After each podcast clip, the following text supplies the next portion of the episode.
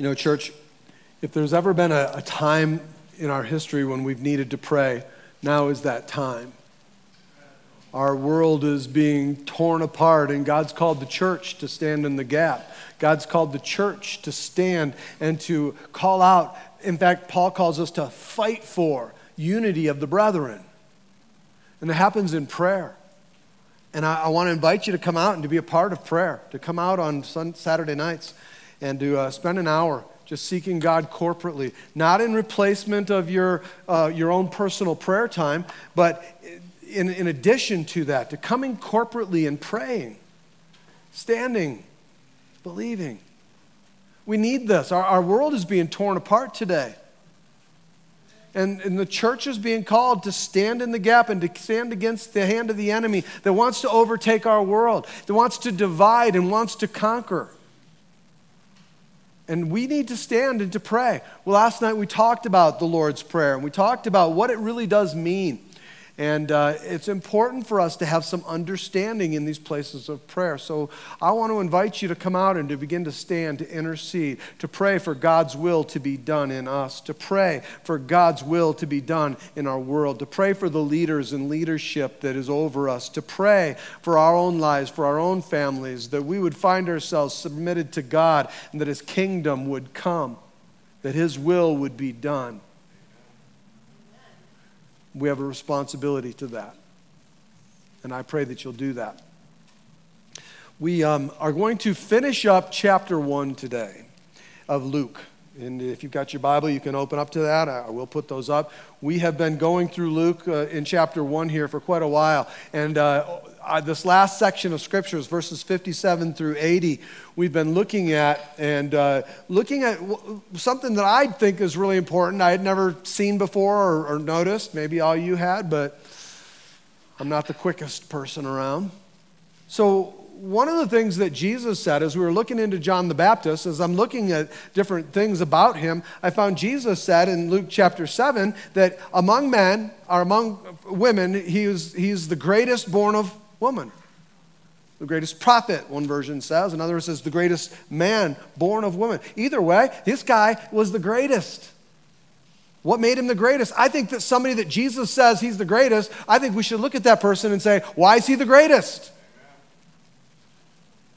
honestly, though, some of you may not like the answers because we walk in ways that aren't the greatest. and John didn't. And so I pray that you'll open up your heart today and that you'll open up your mind today, that you'll receive from the Spirit what He is desiring to say to you today, even if you don't like it. Pull your toes up. God's got something He wants to say to us. Are you ready for that? Two weeks ago, I talked about the, one, of the, one of the first things that makes John the greatest, and that's that John had spirit filled parents. So important. John had spirit filled parents. And then we talked about what it means to be spirit filled. Most of us, we've either grown up in one camp or the other. We, we've either come from this, you know, no spirit or fully Pentecostal spirit kind of dealing. And, and really, there's a balance in here where God, He wants us to, to understand what it means to be filled with the Spirit. And I went through that, and I pray that you'll go back and listen to that if you weren't here. I think it's important for us to understand. That is a vital, vital part of our Christian life. And John's parents, the Bible tells us, were spirit filled parents Zechariah and Elizabeth. Last week, we went into the next few reasons as to what made John, or what I believe made John the greatest. And, and the first thing was that John was spirit filled. So, again, understanding what it means to be spirit filled would be really important for us. He was filled with the Holy Spirit. Number three, he humbly prepared the way for Jesus. His life was all about preparing the way for Jesus. Number four, he was an evangelist. Number five, John made the invisible kingdom visible. John, he was a representative of Jesus the Christ, and he went into the darkened, visible kingdoms of this world, and he made the invisible kingdom visible. People saw the kingdom of God when they saw John.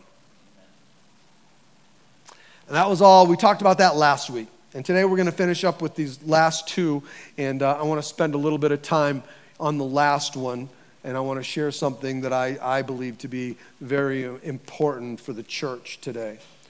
Um, number six is he obeyed God's call on his life. He wasn't wishy washy about the call of God. He wasn't wishy washy about what God was calling him to do. He knew, he believed what God had called him to do, and he went after it. He never got himself distracted. He never wavered. He, he never went one way or the other. He never rebelled against the call of God on his life. He knew that the call of God was yea and amen, that God wasn't going to change his mind about the call on his life, just like he won't change his mind about the call on your life. And he embraced it. In Luke chapter 1 and verse 17, we, we, we heard about this, we talked about this, where the angel Gabriel, he, he said to John, he, he said, He, talking about John, will go before him, talking about Jesus. So John will go before him, Jesus, in the spirit and the power of Elijah.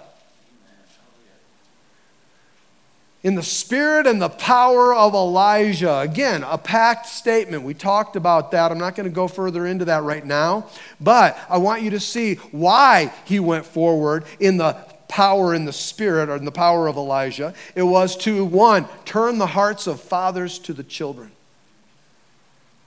To turn the hearts of fathers to the children. That means if John was his call was to turn the hearts of fathers to their children, that means that fathers were naturally, their hearts weren't bent towards their children. Amen? Does that make sense? Obviously, we love our kids, but uh, you know, was, was the focus there? Obviously not. And, and I prayed about that. Well, gosh, everybody loves their kids. But the truth is, is that um, I think that he said that. I think he wanted to see fathers' hearts turn towards their children because fathers, men, we naturally are selfish, self centered. Amen, Pastor Mark. Good word.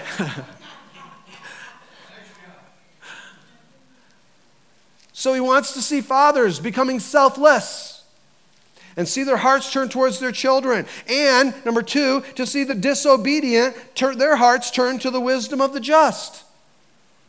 Again, another place of selfishness there. What does he want to do? He wants to make ready for the Lord a people prepared.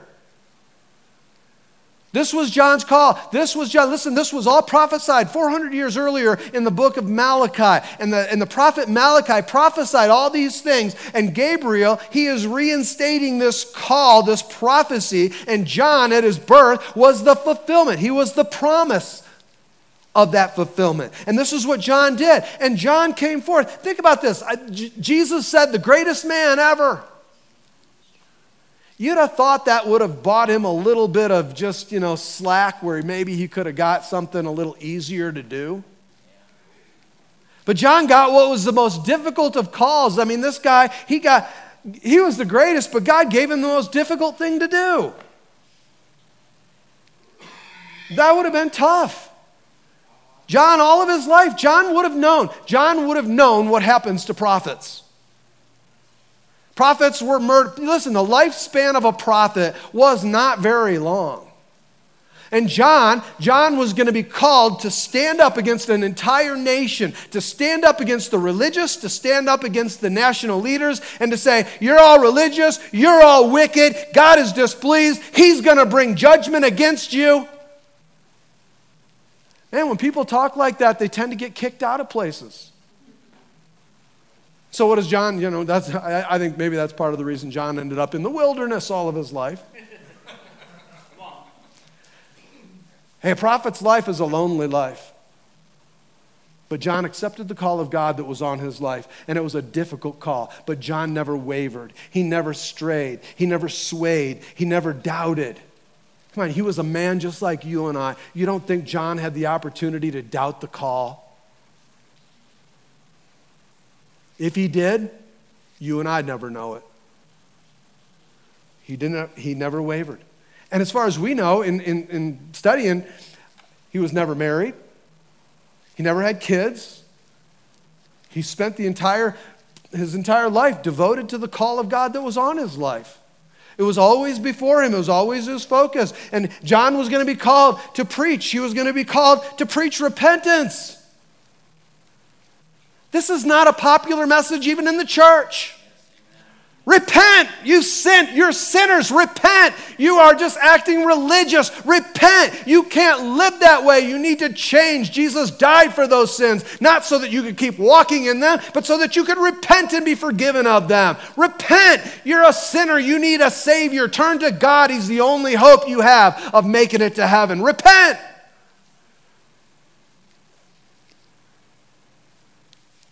I see that drew a great hearty amen in here. He preached that message over and over and over again. He preached that message to thousands of people. And the people came flocking to him. Thousands of people. He was baptizing in the river. And you know who he was preaching this message to? He was preaching this message to the most difficult crowd there is. He was preaching to the religious. You know what? He also stood up and preached the same message to Herod. Herod the Great. He stood up to Herod and he stood up and said, Listen, Herod, you need to repent. I don't care if you're the one who built the temple, you should have repented in that temple. Well, obviously, that didn't make him very popular with Herod the Great. So, in order to try to get this guy to shut up, stop telling me I need to repent. John, stop, John. Repent. John, stop. Repent. John, I'm getting sick and tired. Repent. Take him to jail.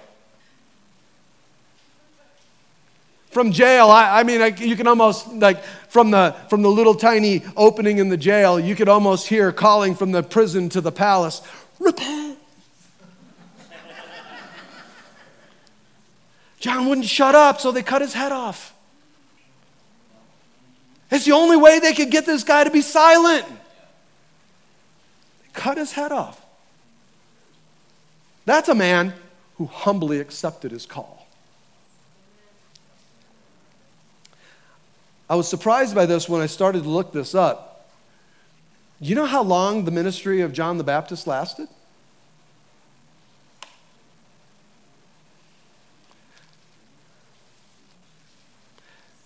The ministry of John the Baptist, him, him, him calling to repentance and baptize, lasted about six months. 30 years of preparation, six months. You know what? I mean, it was like the Holy Spirit just, when John, I, I just see this like John being loosed from the wilderness. It was like a John bomb went off. Repent, repent. And people by the thousands were being drawn to him. We're going into the waters of baptism. How did he do that? It was by the power of the Holy Spirit and the preparation that in his life that went into his life as he was in the wilderness, accepting the call of God and preparing for the call of God on his life. That's how he became the greatest. The last point that I want to make and, and press into. This is where, again, especially you guys. You know, uh, guys say this all the time. You know what, Pastor, give it to me straight. I like it when you give it to me straight. The Pastor, that was way too straight. I'm not coming back. This is going to be one of those times and one of those places where you're going to have to make some choices. Do I really want to take it straight, or do I want to act like a child? See, children want to rebel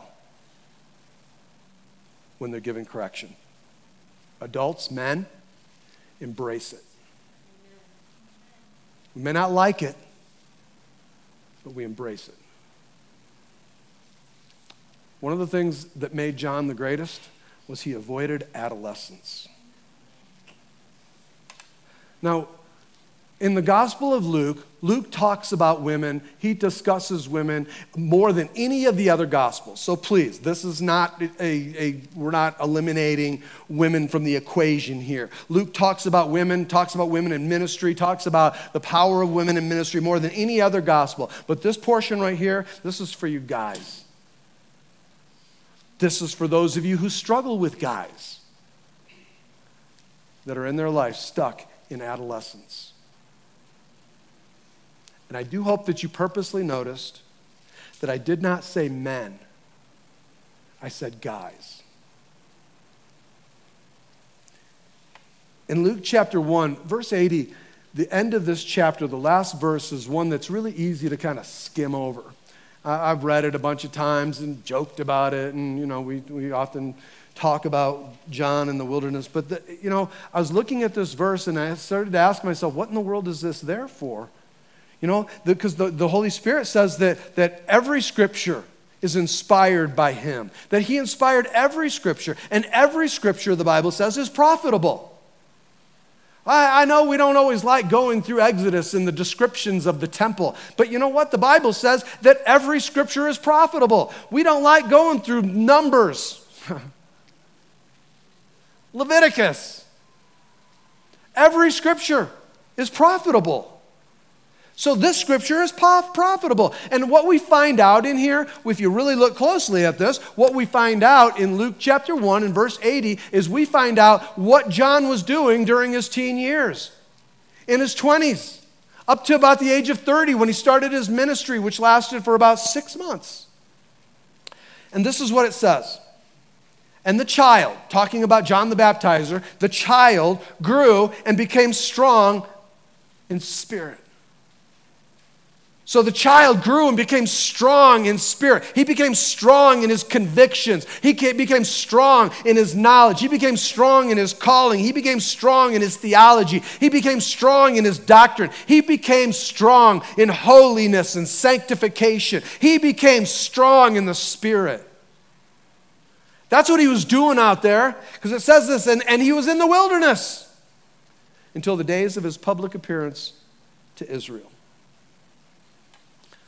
He was out there becoming strong in the Spirit. You know what that says to me? Is that he spent his teen years and his 20s, he wasn't wasting his time. He was investing his time. He was investing his time into the kingdom, into the call, into the purpose that God had for his life. He wasn't wasting time, he was investing time for that moment when the Holy Spirit, and he knew it was going to come. And some of you need to know that there's a moment coming when the Holy Spirit is going to call you. He's going to say, It's time. This is the time. This is that moment. And he's going to release you to the ministry, and you're not going to be prepared. John spent his time being prepared because he knew a moment was coming when God was going to say, Okay, John, it's like, release the hounds. Let him go. John, it's time to go. It's time to preach. It's time to cry. Repent, for the kingdom of God is near. Repent. It's time to go, John. And John went.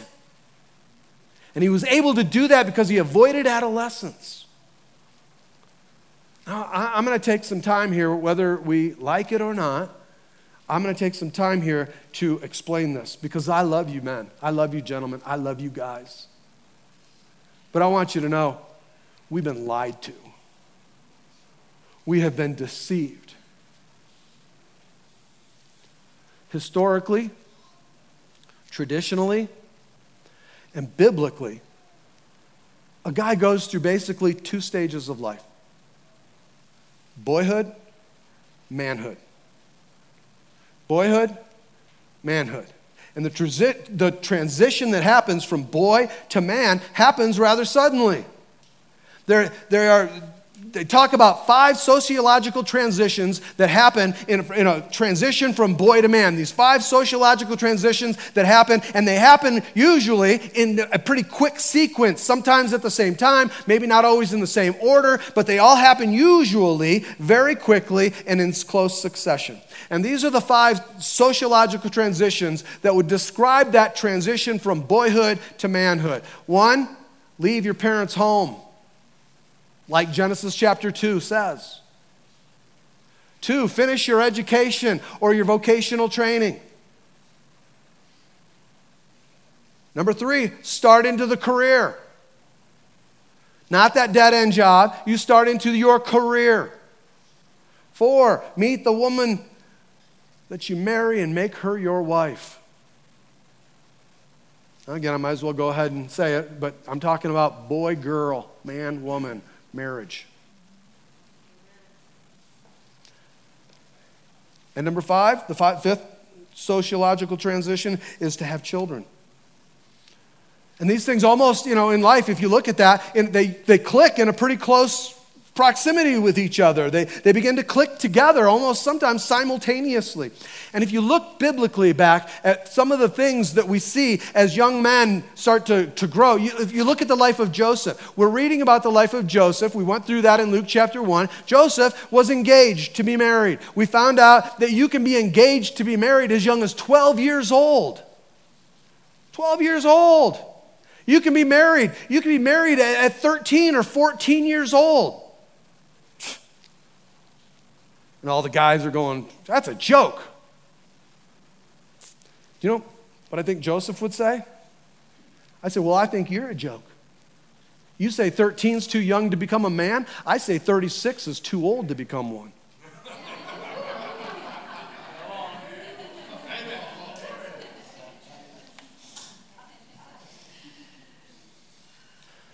So, in the middle, here's what happens.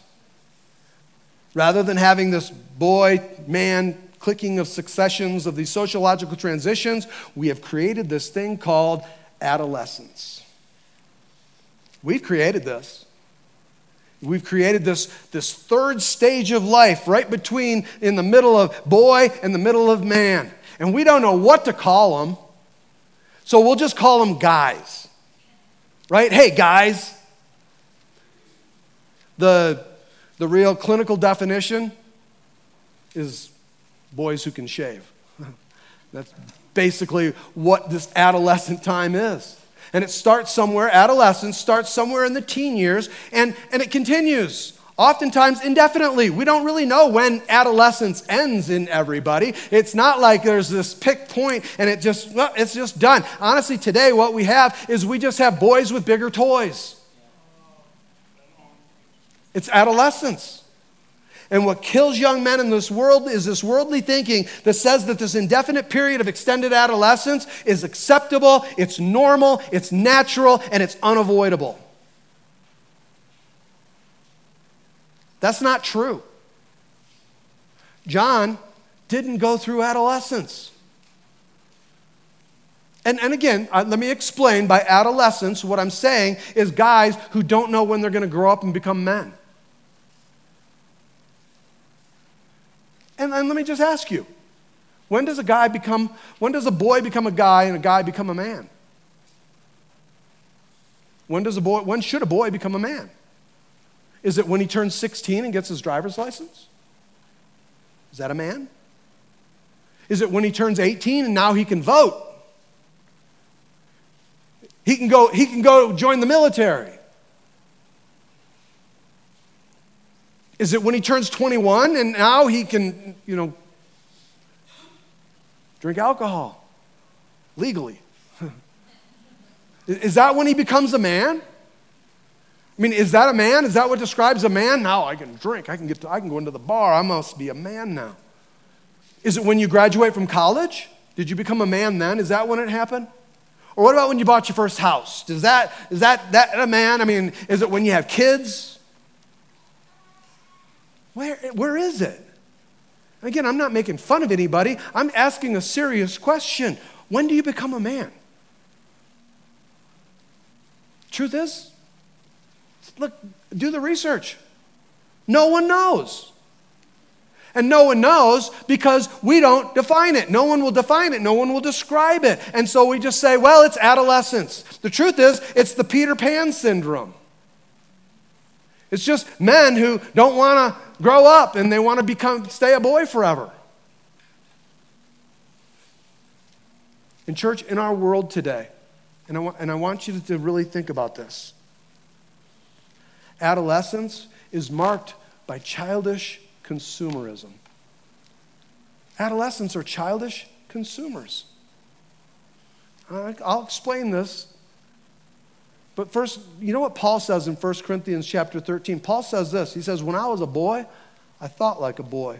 When I was a child, I thought like a child. I reasoned like a boy. I talked like a boy. But when I became a man, I put away childish, I put away boyish ways behind me. That's what Paul said. So we've got this place where, where guys want to remain as adolescents today. And much of that reason is because we just don't want to take any responsibility. Because responsibility, you know, it's like, I don't want to be responsible. I can't be responsible. I'm in high school.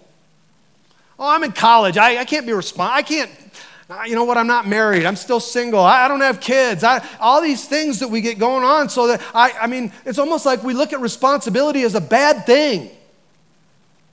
And we promote that in, in the adolescence age. Oh, you don't, don't worry about that. It's almost to where we've almost turned it to this place where the longer you can avoid responsibility is just proof of how manly you really are. It's childish. And it's consumerism. Do you know, in advertising and marketing, do you know where they gear almost all of their advertising, almost all of their marketing towards? Towards children because children are the big consumers. And the longer they can keep you a child, the longer you remain a consumer. So we've been tricked. And so we've created this age called adolescence. Now, in demographics, the real demographics is, is young men. Adolescence is geared towards young men. You just don't see it as much in young women. You see it geared towards young men, and the, the demographic age is somewhere you know, in the teens up to like 34. The actual, where the target market is eh, for adolescents, is 18 to 34 years old. And part of the reason that they have targeted the 18 to 34 year old group is because this is a group who really don't know what it is to be a man yet. They, they don't, haven't been told, they haven't been taught, nobody's shown them, they don't know what it is to be a man. And so uh, they step in into this place and they tell that men, that being a man is defined not by what you produce, it's defined by what you consume. You know what? Drink this beer and you'll be a man. Buy this truck and you'll be a man. Put four inch lifters on it and you'll be a man's man. Conquer that video game and you'll be a man. Consume this and you'll be a man. Listen, is that the I mean, is that really the way it is? I mean, that's the pill we've swallowed. We just don't know what it is to be a man. And in that void of not understanding what it is, and again, a lot of reasons why, I think a lot of this happened in the time of the Industrial Revolution, that things began to change. As dads were taken out of homes, we started to see this progression of adolescence and this decrease of, of, of manhood.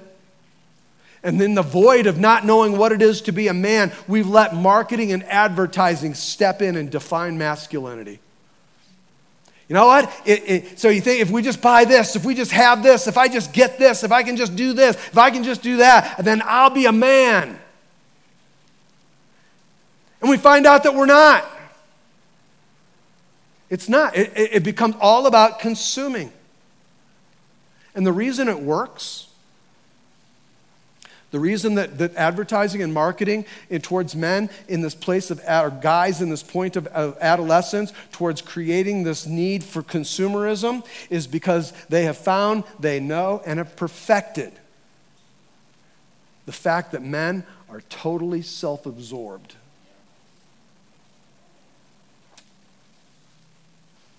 Amen, Pastor Mark.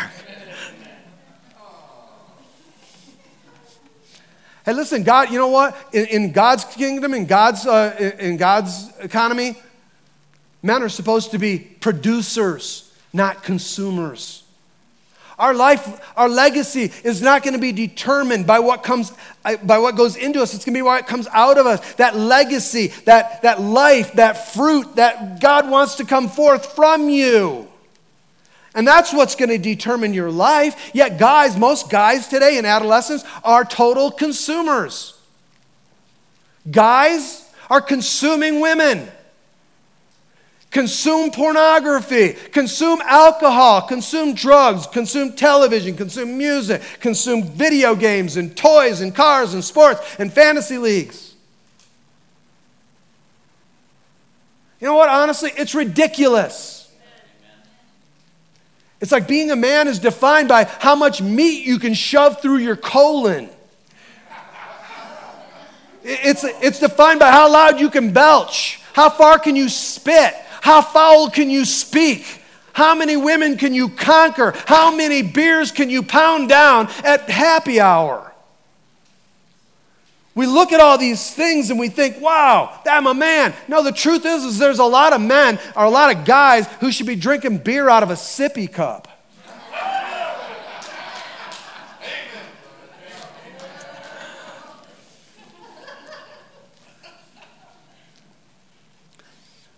Well, ladies, pull your toes in because you know who helps to enable this? All you mothers, girlfriends, wives, your moms. Hey, listen, guys, gentlemen, let me burst some bubbles here. The idea is that you would get a house, and when you grow older, your mom would move in with you.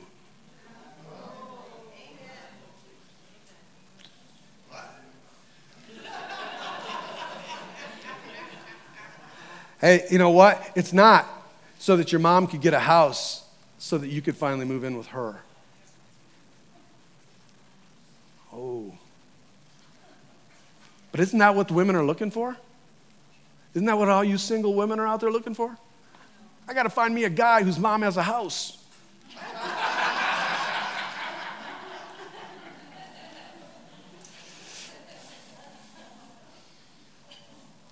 Consumers takers, not givers. And in the world today, we just, listen, and again, there's this void. I'm just pointing out this void. We, we have no real definition of what a man is. What does a man do? How do we know? We, we have this indefinite extended period of adolescence. And in this indefinite extended period of adolescence, moms coddle men, boys.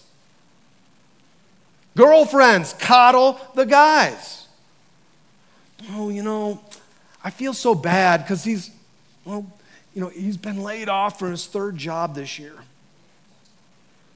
So I need to help him pay his bills. Really? Oh, you know, he can't pay his rent, and so, well, I let him move in with me. Well, his beater car just won't stay running, so I let him drop me off at work so he can drive my car while I'm at work. Really? What are we doing? We're coddling guys into adolescence that are supposed to be growing up and being men. I'm sorry if that offends some of you, but you got to be kidding. God, ladies, listen. God called you to grow up and marry a man and have babies, not to marry a man and have to baby him. It's sad. And wives, Oh, come on. I mean, oh, you know, honey, I'm sorry, we can't have kids yet. We just can't because if we had kids, I'd have to get a job and hold it and hold on to it. And you know how I feel about that. I've prayed about that, and God keeps letting me go from these jobs.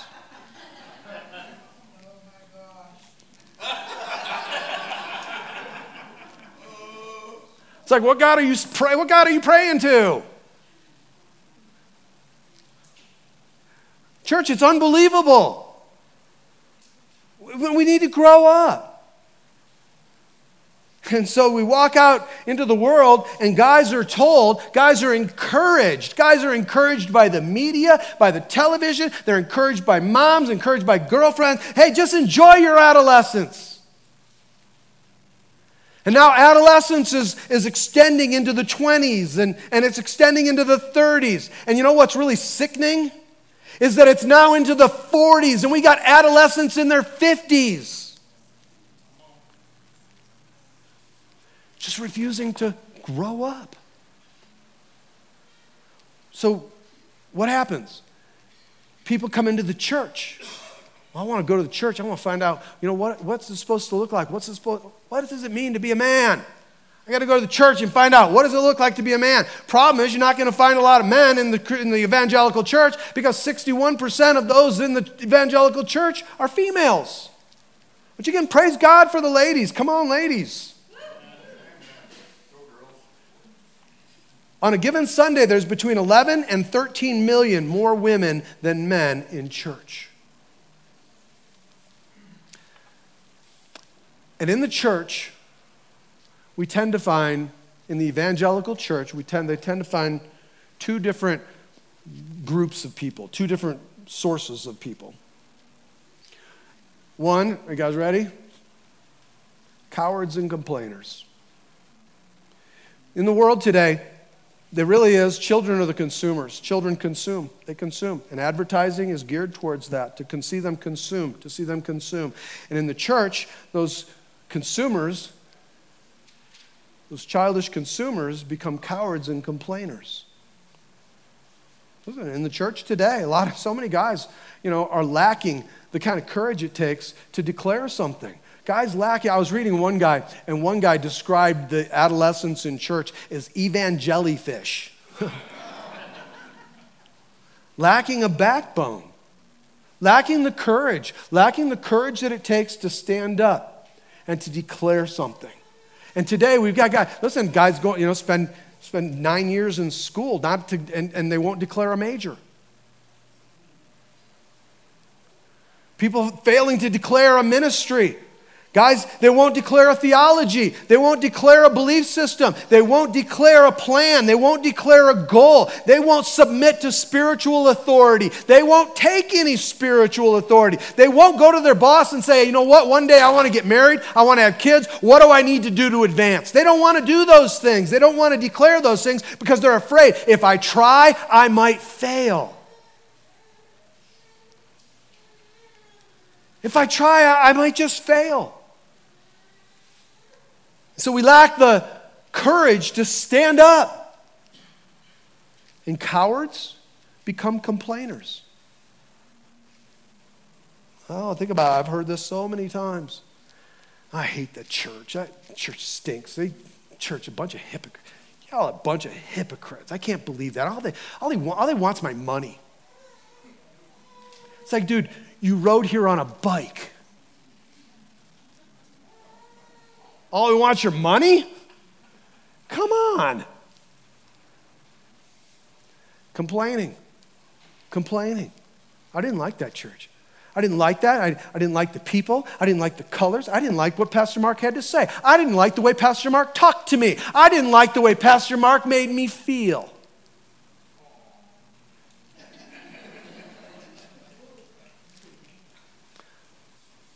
Listen, I am not here to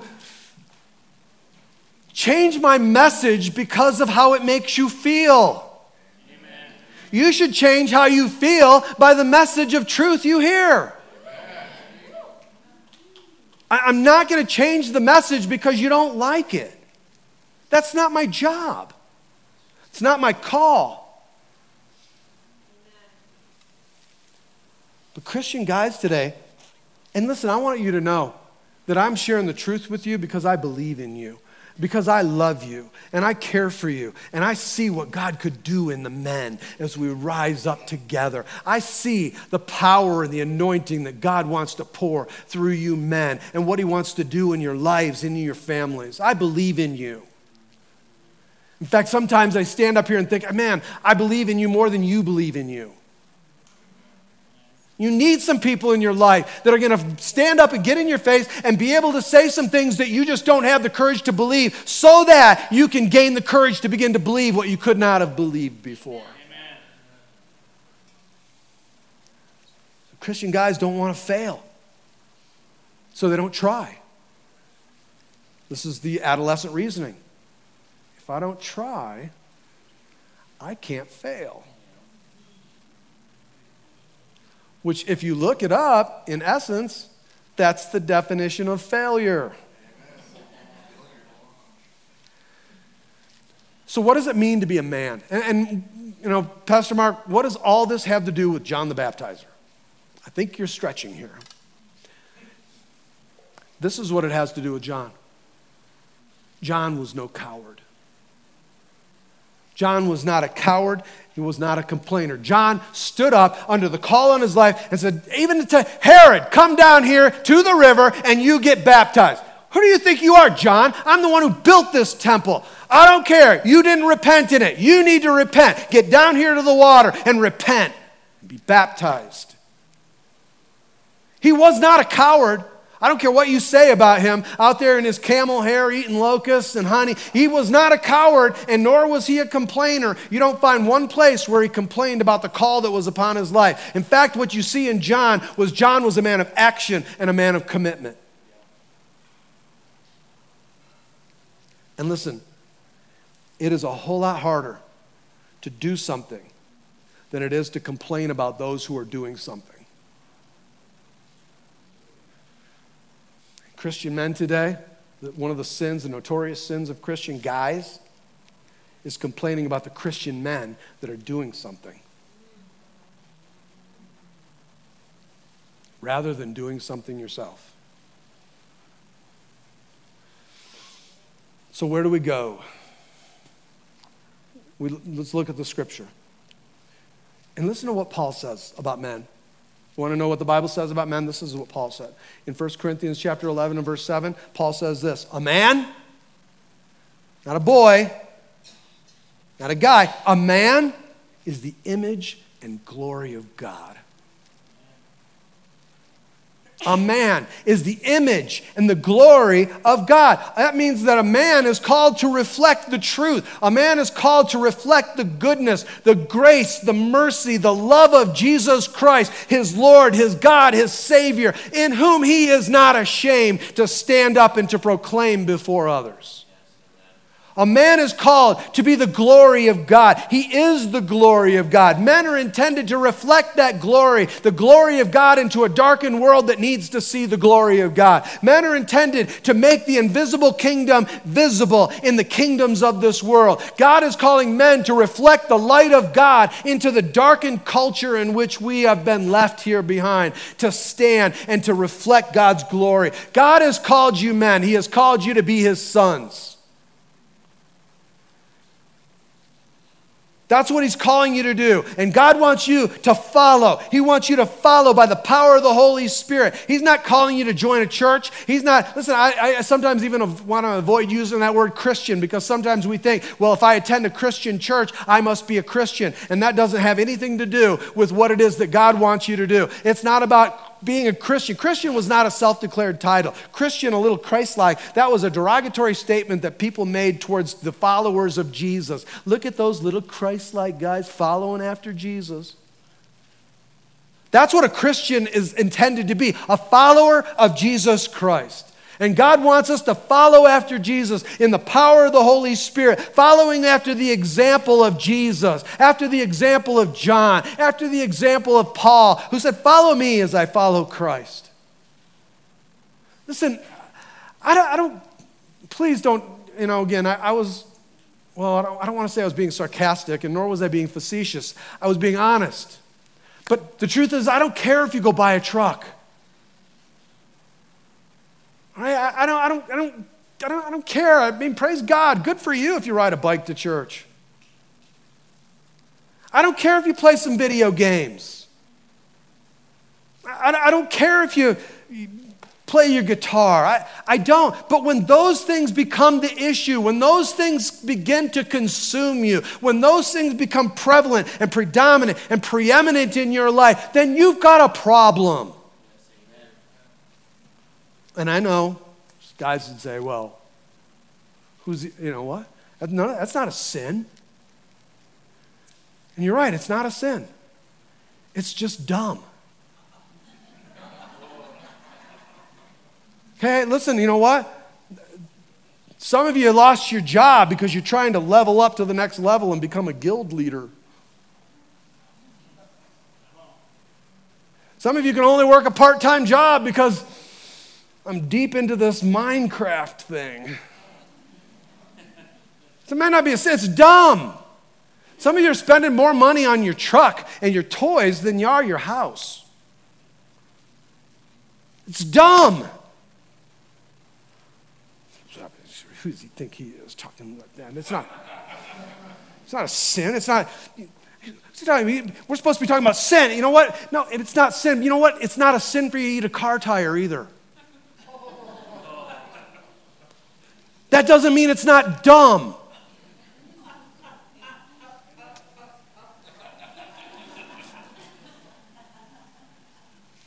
And there's a lot of things that guys that are Christians, that a lot of us as Christians, there's a lot of things we do. They're not evil.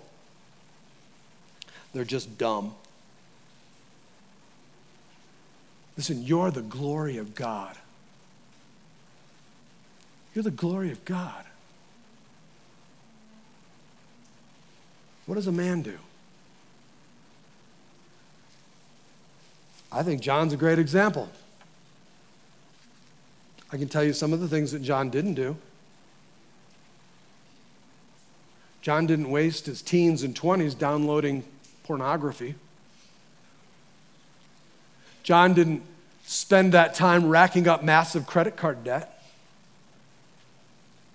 John didn't spend seven years going to college racking up $100,000 in student loans so he could finally get a degree that qualifies him for a job at Walmart. John wasn't trying to be the king of the fantasy football league. John wasn't trying to pound down more beers at happy hour or conquer more women than all the other guys so he can prove he's a man. You know what? That's no man at all. That is no definition of man. John shows us what a real man is, and Jesus says, This is the greatest man ever born of woman. And John shows us that. John was a real man. He shows us he was filled with the Holy Spirit. John humbly prepares the way for Jesus Christ. John is an evangelist who makes his life work preparing others to be introduced to Jesus Christ. He is a man who is a giver, not a taker. He's a producer, not a consumer.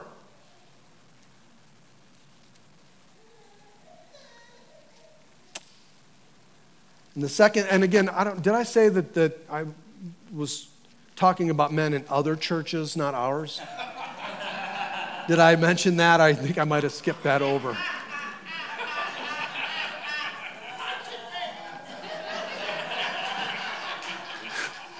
I'm glad I remembered to clear that up.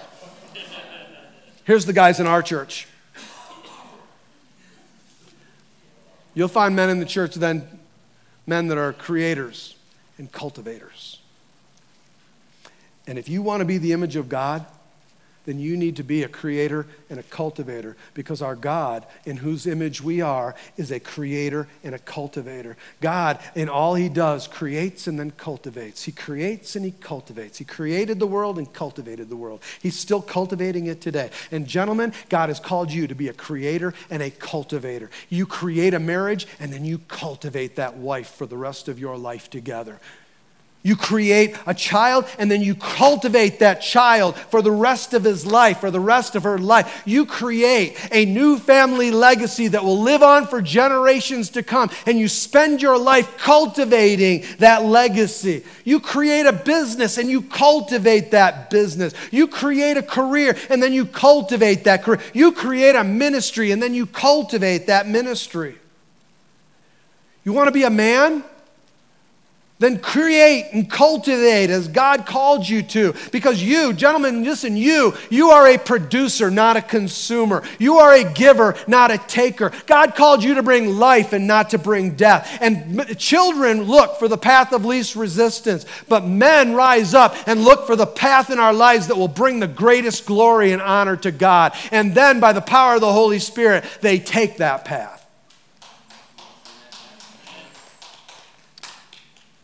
Worship team, would you come on back up, please? Listen, I know I take the chance of offending some of you. That's, that's not what I want. It's not my intention. But I believe in you. I believe that what God wants for you, what I want for you, men, is I want for you men, I want you men to be filled with the Holy Spirit like John was. And I want you guys to rise up as men and be fathers to your children that are filled with the Holy Spirit, like Zechariah was. Marry a woman who's filled with the Holy Spirit, like Elizabeth was. I want you to have a life that's marked by production, not consumption.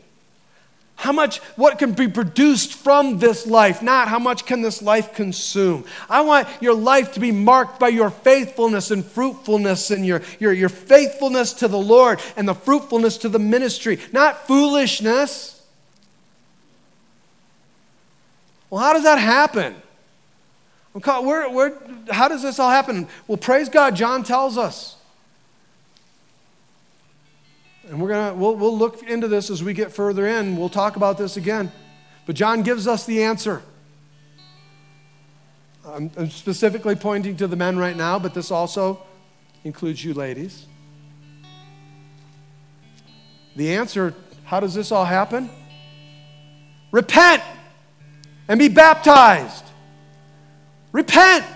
This is the hour. This is the time. Repent and be baptized. There needs to be a sense of urgency in us, church. We are in a time when there is a dire need for the men of God to rise up and to be what God has called us to be because our world is going to hell in a handbasket. And God's calling for somebody to begin to reach out as men and grab by the shoulder, grab by the hair, grab by the hand those who are perishing and pull them out. God is calling us to rise up in a sense of urgency and to put your sin to death. Stop playing with your sin. Stop toying toying with your sin. Stop it. Jesus died for it, so stop embracing it. Have a sense of urgency to repent and to show your faith in Jesus Christ and the new life that you're called to, the new life that He prepared for you. Go death to the old and life to the new. Let God fill your heart. Let God fill your sails. Let God begin to take you where you could never go on your own. Rise up in the power of the Holy Spirit. Which means this if you have sin, man up and repent. Repent. Turn from that old way and come into this new life, the life that God has for you. Repent. So, without repentance, there is no forgiveness of sins. And without the forgiveness of sins, we have no hope of the grace of God for eternal life. There is only one way to heaven, and it's through Jesus Christ. And the sacrifice that He made was for you and I that we might be able to repent and be forgiven. I know repentance, this whole, this whole thing's become a dirty word in church. You, you know what? God's been convicting me. You're going to hear it over a lot more in the church here because we need to be repentant. We need to have a repentant heart that says, Lord God, I'm going to turn from, ah, Lord, He's revealing this thought process. I need to turn from that. I need to turn from this action. I need to turn from this. I can't embrace what cost Jesus his life. He died for that sin, not so that you could continue in it.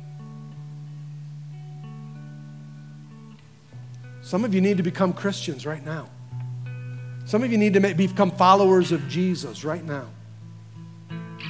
You need to say, Jesus, I have sinned. I am a sinner and I can't stop. I need a Savior and I need you to come and forgive me of my sins so that I can walk in a new life, walk out of this guilt, walk out of the condemnation, walk out of these bad behaviors. I need you to fill me with your Spirit and fill my sails so that I can go where I couldn't go in my own strength. I need you, Jesus.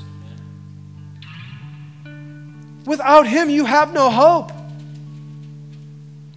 He's the only way, the only truth, the only life. No man comes to the Father except by me. That's what Jesus said. And some of you need to commit yourself to Christ right now. You need to tell him, I'm a sinner and I need you, Jesus, as my Savior men, women, young, old. This is just a call to you, each and every one. Jesus came that none would perish, but all would come to everlasting life. But some of you, some of you guys, it's this ongoing sin in your life that's extending this extended period of adolescence and stopping you from being filled with the Holy Spirit. No plan, no urgency. You know, listen, that is not what the Spirit births. If you look, the Holy Spirit, listen, what happened? The Holy Spirit was poured out at Pentecost, and what happened? First thing that happened, there was an urgency. They were poured out into the streets. The Holy Spirit, He bursts urgency. He bursts repentance. He bursts humility. He bursts hope. He bursts peace. He bursts courage. He bursts love. He bursts steadfastness all the way to the end. Because, church, man, the Holy Spirit is a good finisher. And He wants you to finish the race. That, that's the example of John. Listen, I, I just flat out want to ask you are you ready to give your heart to Christ? Are you ready to submit your life to Jesus? Come on, are you ready? Are we ready? And somebody needs to get urgent because we're not promised tomorrow. This is the day that the Lord has made. You have not been promised to make it home from this day. If you refuse Christ, you may refuse your only hope of eternity. So, are you ready? Are you ready today to yield to the power of the Holy Spirit that will seal you unto that day of redemption?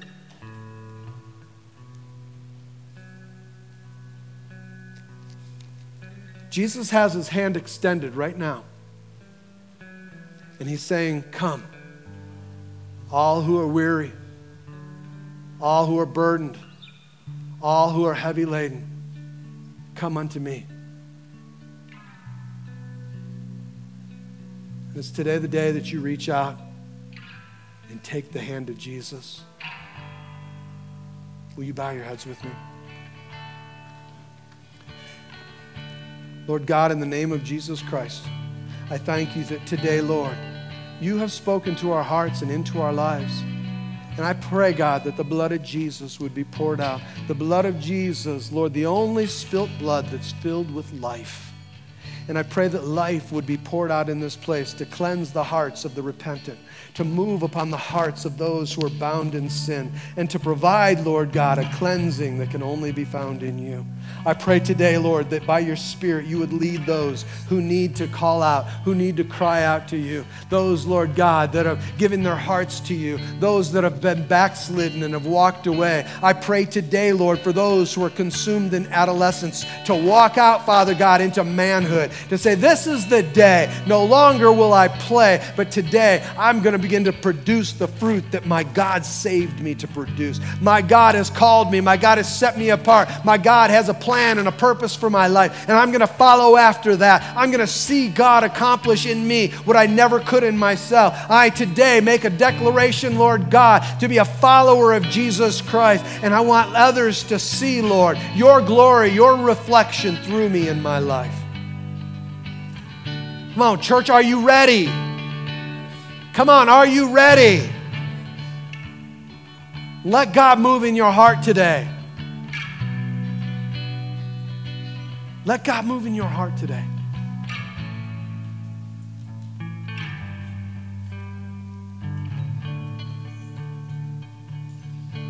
Thank you, Lord. So, this is a personal decision that you need to make. It's a decision that I made on the side of a highway, not at a church altar. And had this experience with the Holy Spirit. Wasn't in church. I was alone in my bedroom crying out, God, I need more of you. And I pray for some of you that you would even right now say, you know what, God, if what that guy up there has to say is true, if that's true, then show it to me.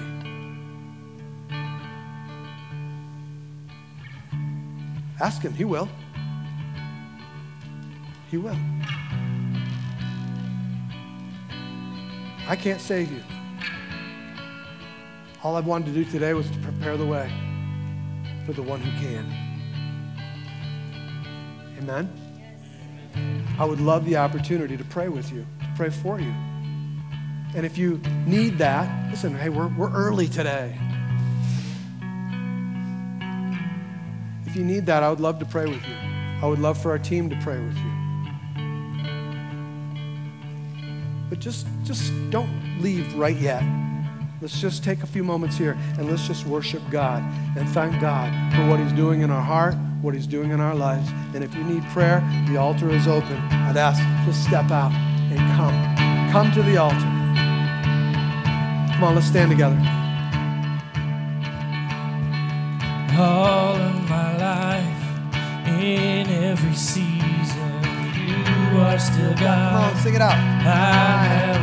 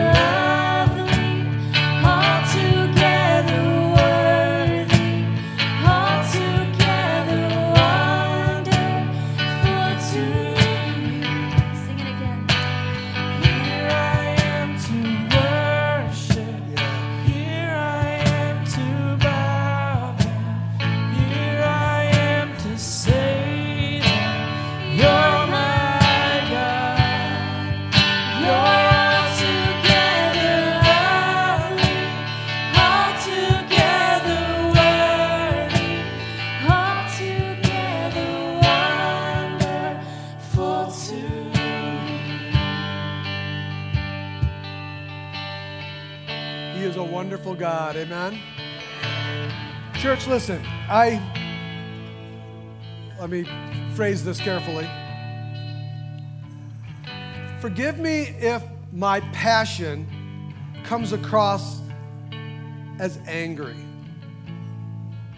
Listen, this is just something that I, I am, again, God's been just birthing in me something that creates a passion for, for the men and for what God wants to do. I, I was reading some statistics the other day. Do you know that when a man gets saved, 83% of the time the whole family comes to join the church? When a woman gets saved, only 17% of the time does the whole family come to become part of the church.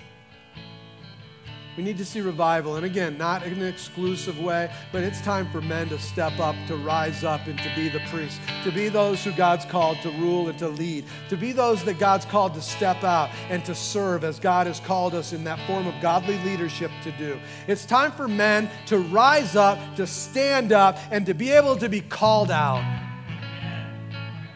And that's what we need to be able to handle. I love you. And man, I believe in you and I pray for you. And so as you leave today, please understand that. And I want you to go.